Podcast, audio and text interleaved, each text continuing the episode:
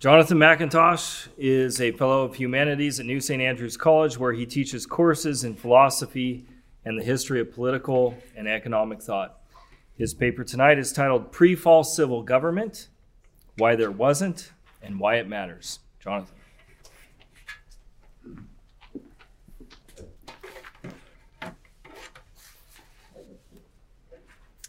Uh, you should have a handout near you with some quotes. Uh, won't be going through all these quotes. Um, you basically, on two pages, you have almost the, everything that's ever been written historically on this topic, at least that I've, that I've been able to find. So, was there or would there have been civil government before or in the absence of the fall? For many Christians, the lack of direct biblical teaching on the subject is uh, maybe reason enough to dismiss the question as an unanswerable, idle speculation, the political equivalent of the medieval debate over how many angels can dance on the head of a pin. For those Christians who think the question worth entertaining, however, it's not been entirely clear how the question is best answered. On the one hand, are those who, impressed by the coercive nature of human civil government, have been led to deny that there would have been civil government before the fall since there would have been no sinful conflict and hence no need for the use of coercion. On the other hand, are those who, viewing the fundamental function of civil government as less properly a matter of coercion than it is of social coordination, have been led to think that even in a sinless world, there would still maybe have been a need for social order and leadership, and hence a need for civil government. What both of these responses illustrate is that the question of pre fall civil government is actually of immense practical significance, as it helps focus the question of the nature and purpose of civil government like few other questions can. For what role, if any, civil government was intended by God to play in his original design for creation has enormous implications for what we ought to expect from and how we ought to limit civil government today. In this paper, accordingly, I will provide a brief summary of the history of some of the more important philosophical and theological reflections that I, at least, have, um, that I've been able to find on this question. Not a lot has been written on it. Very little has been written on it. Uh, I will then conclude with some of my own reasons for thinking there was not or would not have been civil government without the fall. And finally, what I think some of the implications of this viewpoint are for political philosophy generally and how we might uh, think about civil government today. All right, well, the first statement on the question of pre fall civil government um, comes from none other than the great bishop of Hippo himself, St. Augustine. His dates are 354 to 430 AD. In his massive apologetic for the Christian faith, The City of God, a work contrasting the heavenly city founded on love for God with the earthly city rooted in the domination of man, Augustine at one point raises the question of whether the act of dominion itself, or the rule of one man over another, was part of God's original creation design, or whether it was the result only of human sin. In Book 19 of the City of God, which contains the heart of Augustine's political thought, Augustine writes the following. This is passage number one in your handout. Augustine says this He, God, did not intend that his rational creature, who was made in his image, should have dominion over anything but the irrational creation, not man over man, but man over the beasts. And hence, the righteous men in primitive times were made shepherds of cattle rather than kings of men, God intending thus to teach us what the relative position of the creature is and what the desert of sin. For it is with justice we believe that the condition of slavery is the result of sin and this is why we do not find the word slave in any part of Scripture until righteous Noah branded the sin of his son with this name. It is a name, therefore, introduced by sin and not by nature. End quote. So, for Augustine, then, being made in the image of God means that man was made to rule over the other creatures and not over each other. Moving forward in time by more than 800 years, the next thinker to take up the question of pre fall civil government was St. Thomas Aquinas, 1225 to 1274. Influenced by Aristotle's teaching that man is by nature a political animal, Aquinas was persuaded to qualify Augustine's denial of man's pre fall dominion over other men, although that's a question whether he's really qualifying it or maybe Aquinas has, has actually got the right reading of it. According to Aquinas, and again, here he's following Aristotle, there's not one, but in fact two basic kinds of rule or dominion of man over man that we need to distinguish between. One kind of rule is what he calls the despotic dominion of slavery, in which the subject is not free to act as he will, but has his whole being and action subordinated to the direction and the benefit of another, of the master, of the ruler. As Augustine interprets him, it is specifically this form of dominion that Augustine had in view when he denied that there would have been dominion of one man over another in man's pre fall state of innocence. A second form of dominion or, or rule, however, is what Aquinas calls a royal or political form of dominion, which is exercised not over slaves, but over free men, and whose aim, the aim of which is not the benefit of the ruler, but the benefit of the ruled. While Aquinas agrees with Augustine that the despotic form of dominion was indeed utterly incompatible with man's original state of innocence, this second, royal or political form of rule, Aquinas asserts to not only have been consistent with man's state of innocence, but actually necessary for it. Why does Aquinas think this? Well, his argument runs as follows, and this is uh, passage number two in your handout. Aquinas writes this Man is naturally a social being, and so in the state of innocence, he would have led a social life. Now, a social life cannot, ex- cannot exist among a number of people unless under the presidency of one to look after the common good. For many, as such, seek many things, whereas one attends only to one, one thing. Wherefore, the philosopher, that's Aristotle, the philosopher says in the beginning of the politics that wherever many things are directed to one, we shall always find one at the head directing them.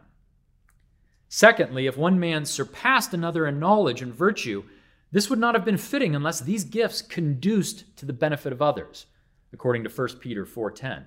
Quote, as every man hath received grace, ministering the same one to another, end quote. End of, end of the Aquinas quote.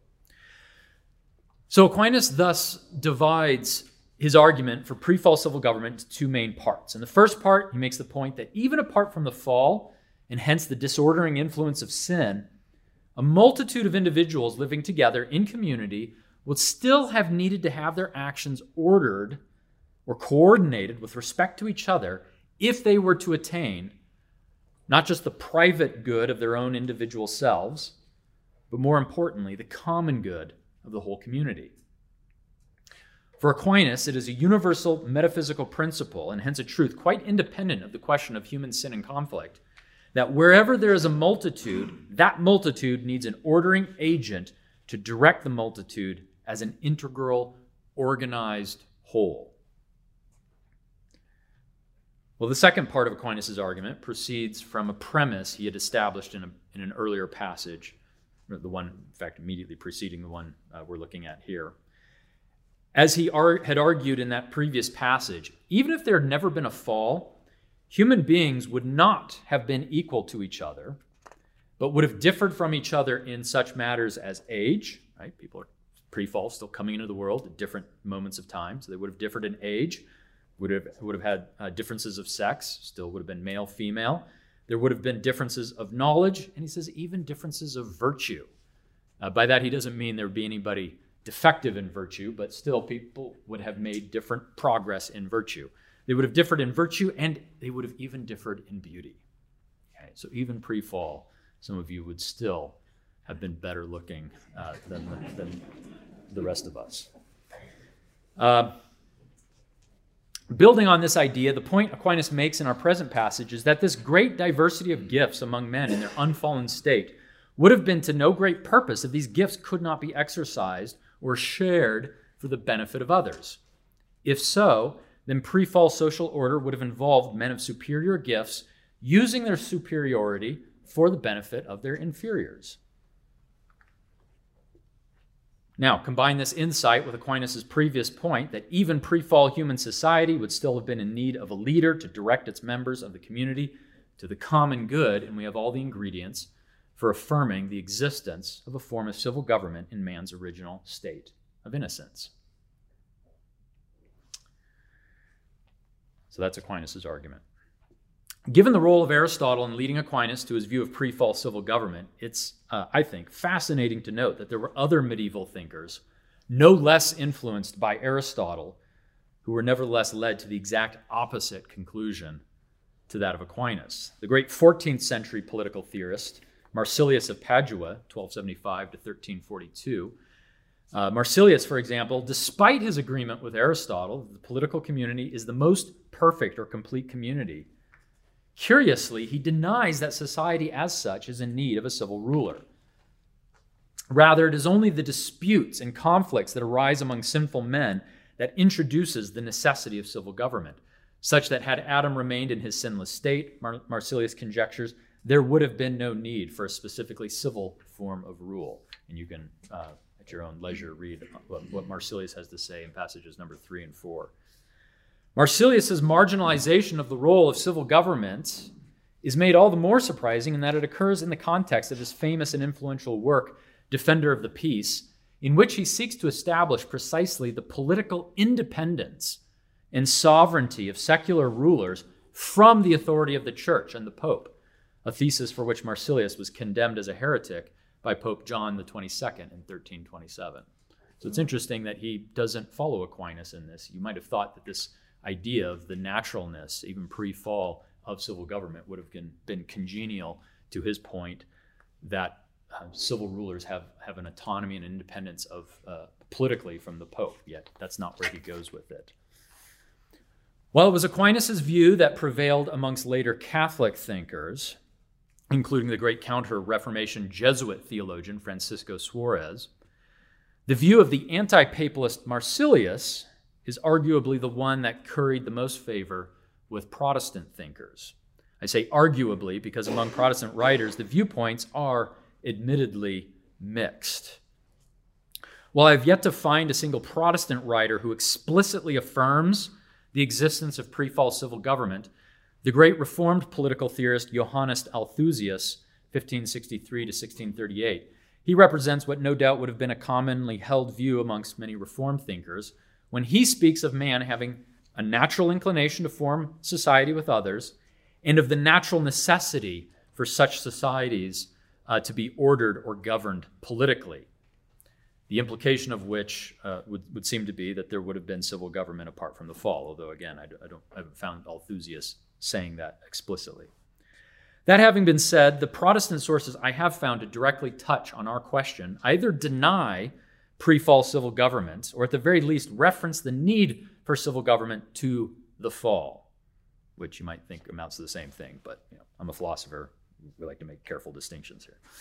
Uh, an example of the latter tendency to, to uh, reference the need for civil government to the fall, um, an example of this is uh, the Belgic Confession, 1559, uh, a document, interestingly, that Althusius would have subscribed to. Um, but which states the following in Article 36 of the Belgic Confession. This is passage number five in your handout.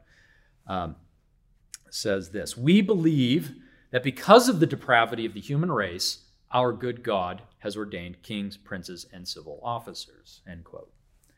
As this statement implies, civil government was ordained by God on account of the fall. Another prominent Protestant writer to address the issue, though only very briefly, is the Reformed Anglican theologian Richard Hooker. 1554 to 1600, who says in his Laws of Ecclesiastical Polity that civil government was ordained to rectify certain acts of public wrongdoing, and for which reason he says there's nothing impossible in the idea of there having been no civil rule in man's original created estate. Again, you can read Hooker yourself, uh, passage number six. A more recent Reformed opinion, now fast forwarding few hundred years. Um, a more recent Reformed opinion on the question of pre fall civil government uh, may be found in the Dutch Calvinist theologian and statesman Abraham Kuyper, who, in his uh, famous Lectures on Calvinism, asserts, uh, and this is passage number seven, uh, that all state formation is fundamentally unnatural. That's his word, unnatural, because of what he calls a primordial truth of Calvinism, namely, quote, that God has instituted the magistrates by reason of sin, end quote. So I think there's probably a little bit of an overstate, um, but that was at least Kuyper's judgment that this is a primordial truth of Calvinism. Why does God give us civil government? Why does He give us magistrates? Because of sin. Well, our final example, um, our, our, final author is uh, the one Protestant writer I found to deal the most extensively, and to my mind, the most helpfully, uh, with the question of pre fall civil government. And that is the 17th century Scottish Presbyterian and uh, also delegate to the Westminster Assembly, Samuel Rutherford, 1600 to 1661. In his famous and influential, influential work, Lex Rex, Ruth, uh, Rutherford cites Aristotle's politics in his affirmation of man's inherently social nature. Right? Everybody's got to check the Aristotle box. Everybody's reading Aristotle. Um, so, cites Aristotle, agrees with him on man's inherently social nature. Yet Rutherford goes on to expressly deny that this social nature necessarily means the existence of civil government uh, pre fall. As Rutherford defines it, the quote, power of government, end quote, the power of government refers in the first instance to the individual's natural right and ability to defend himself, quote, from violence by violence. What's government? The ability to use violence, that's, that's government. okay? Um, so clearly, clearly presupposing a post-fall situation. When this original political power of violent self-defense is delegated to a civil ruler, only then does it become what he calls the power of government by magistracy. Okay, so power of government by magistracy is a delegated power. As for the pre-fall situation, citing the same argument from Aquinas that we read from earlier, Rutherford agrees with Aquinas that men would indeed have been unequal prior to the fall. And what is more, he, se- he seems to agree that this inequality would have meant a kind of superiority and even maybe a kind of rule. He writes, and this is passage number eight, and I realize I have two passages, number eight, but uh, this would be the second one. Um, uh, he says this Aquinas, following Aristotle, holds that though man had never sinned, there should have been a sort of dominion of the more gifted and wiser above the less wise and weaker, not antecedent from nature properly, but consequent for the utility and good of the weaker, insofar as it is good for the weaker to be guided by the stronger, which cannot be denied to have some ground in nature. So he's basically agreeing with Aquinas on that one, that one point that, yeah, there, there would have been diversity, not, and that diversity would have been inequality. That inequality means hierarchy, uh, superiority, that kind of thing, at least a, a relative superiority. Despite this agreement with Aquinas, Rutherford goes on to disagree with Aquinas' view that this relative superiority and resulting dominion, um, qualified dominion, had in it anything of a specifically political nature, stating that, quote, there is no ground for kings by nature here. End quote. In an argument that would later be taken up and popularized by John Locke, Rutherford argues that no human being is by nature the political, super, the political superior uh, of anyone else, as every human being is born naturally free and hence politically equal to everyone, being without any natural subjection to anyone else. Political subjection, rather, can only be lawfully brought about as the result of deliberate human action and choice. And as Rutherford makes clear, it is an action and choice that individual human beings undertake for the purpose of specifically providing a more effective defense against violence. Again, saying many, saying many things that um, anticipate Locke's more famous treatment of these same matters in his second treatise on government. What is not until Rutherford takes up directly the question of the dignity and power of the king relative to the people that he addresses the question of pre fall government explicitly. And he writes this, passage number nine That king should necessarily have been in, in the world if man had never fallen in sin. I am not by any cogent argument induced to believe. I conceive there should have been no government but those of fathers and children, husband and wife, in which is improperly government some more gifted with supervenient additions to nature's gifts and excellencies of engines, right? That's his hat tip to, to Aquinas, right? Granted, but that's improperly called government. Well, this historical survey in hand, let's turn finally to some concluding thoughts on how we might or even ought to think about the topic of pre fall civil government. As Rutherford himself appreciated, I think Aquinas is, is fundamentally correct in his view that human beings would have indeed differed from each other in the state of innocence, in their abilities and their expertise, and that this diversity would have resulted in real superiority and, and a, a, a form of hierarchy and, and hence authority in those matters. I think Rutherford is also correct, however, in his denial that these considerations by themselves are sufficient to establish the necessity or existence of the institution of civil government itself in man's state of innocence. Well, why? This is because, in order to establish the necessity or existence of civil government, it's necessary to first distinguish and posit a form of authority, a form of governance or rule. Let's call it the political function. It's necessary to establish, to distinguish and establish this, this governing function that is specific, unique, or proper to civil government as such. Okay? A governing function, in other words, that belongs exclusively to civil government and to no other created institution. In other words, it has to be a governing function that has, as we might put it, no private sector equivalent. What is more, because we are talking about the possibility of civil government in a world in which there is no sin, it must be a governing function that is exclusive to civil government and yet which does not involve the use of coercion. At the same time, its governing function also has to be such that when the fall does occur, it is this governing function that, for some reason, specifically distinguishes and qualifies this hypothetical pre fall institution of civil government. It qualifies that institution as the one that inherits the now new task of exercising coercive force on behalf of the whole community, right? We got to be able to connect the dots between the thing we call civil government now, that's using coercion, and the thing we were calling civil government before the fall. So, whatever it is that made it civil government before the fall, it's got to explain why it's that thing that picks up once we fall. Okay, now we need this new function, which is um, the, the, the uh, exercise of coercion. But what is this governing function? I submit to you that this question has never been adequately answered. And I think it's because it actually has no answer. Right? You got to find a, a, a, function that's unique, proper, specific to civil government as civil government that it does properly belongs to it and no other institution.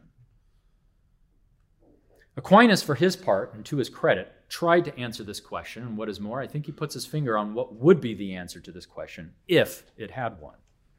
For Aquinas, once again, the essential, defining, governing function of civil government is its task in authoritatively directing the whole community as a community, as an integrated whole, to the common good. The problem with Aquinas' answer is that in order to create this necessity, like why do we even need this governing function? Aquinas, seems to me, had to first deprive pre fall man of any significant pre fall social consciousness and concern for the common good right? Why do we need government? Because pre fall, you just got a bunch of people running around like cats, serving their own private interests. Nobody's looking out for the common good. The resulting irony is that Aquinas purchases man's pre fall political nature, I think, at the expense of sacrificing man's pre fall social nature. Okay? He turns man into a kind of Homo economicus pre fall. And that's why we need somebody looking out for the common good.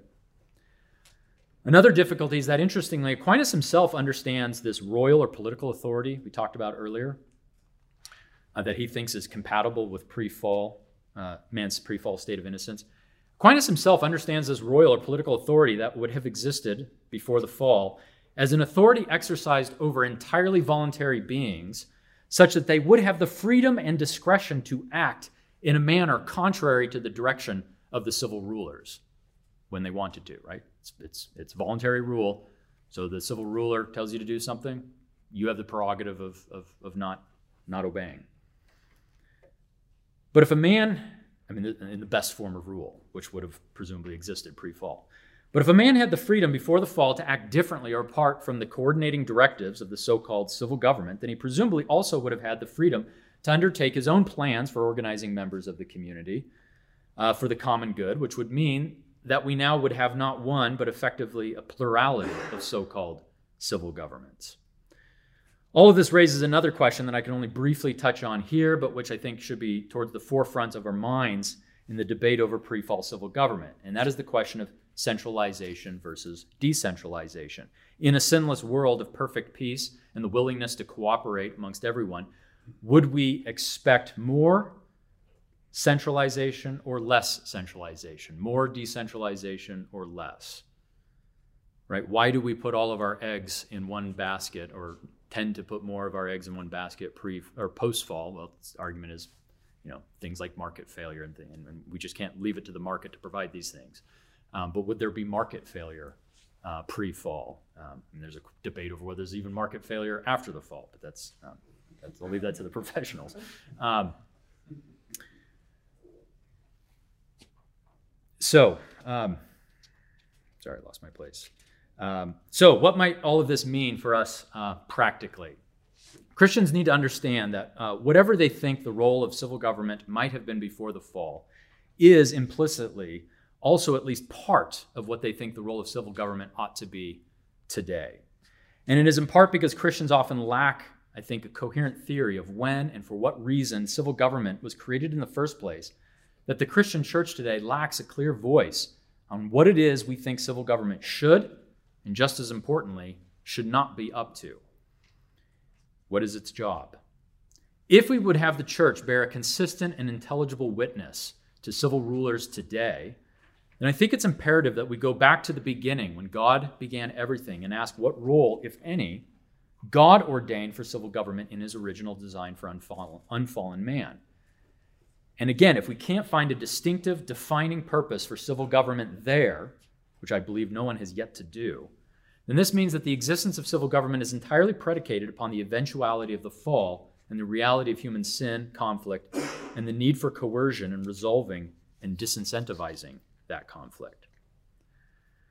This thesis by itself doesn't, of course, tell us when civil governments, for example, are morally justified in their use of coercion, a question that the libertarians amongst us would naturally want to see addressed nor does it, nor does it directly address the question of whether in our fallen world those civil governments exercising coercive force on behalf of the community can ever have a right of monopoly on that use of force and so become states, a question the philosophical anarchist would want to press. Nevertheless, clarity on the question of pre fall civil government, I think, promises to bring much needed clarity to these and other debates over issues of fundamental political philosophical concern as well as much needed, and I would add urgent uh, clarity to the question of what we as Christians ought to expect from and what we believe the inherent natural law limits to be of civil government today. Thank you.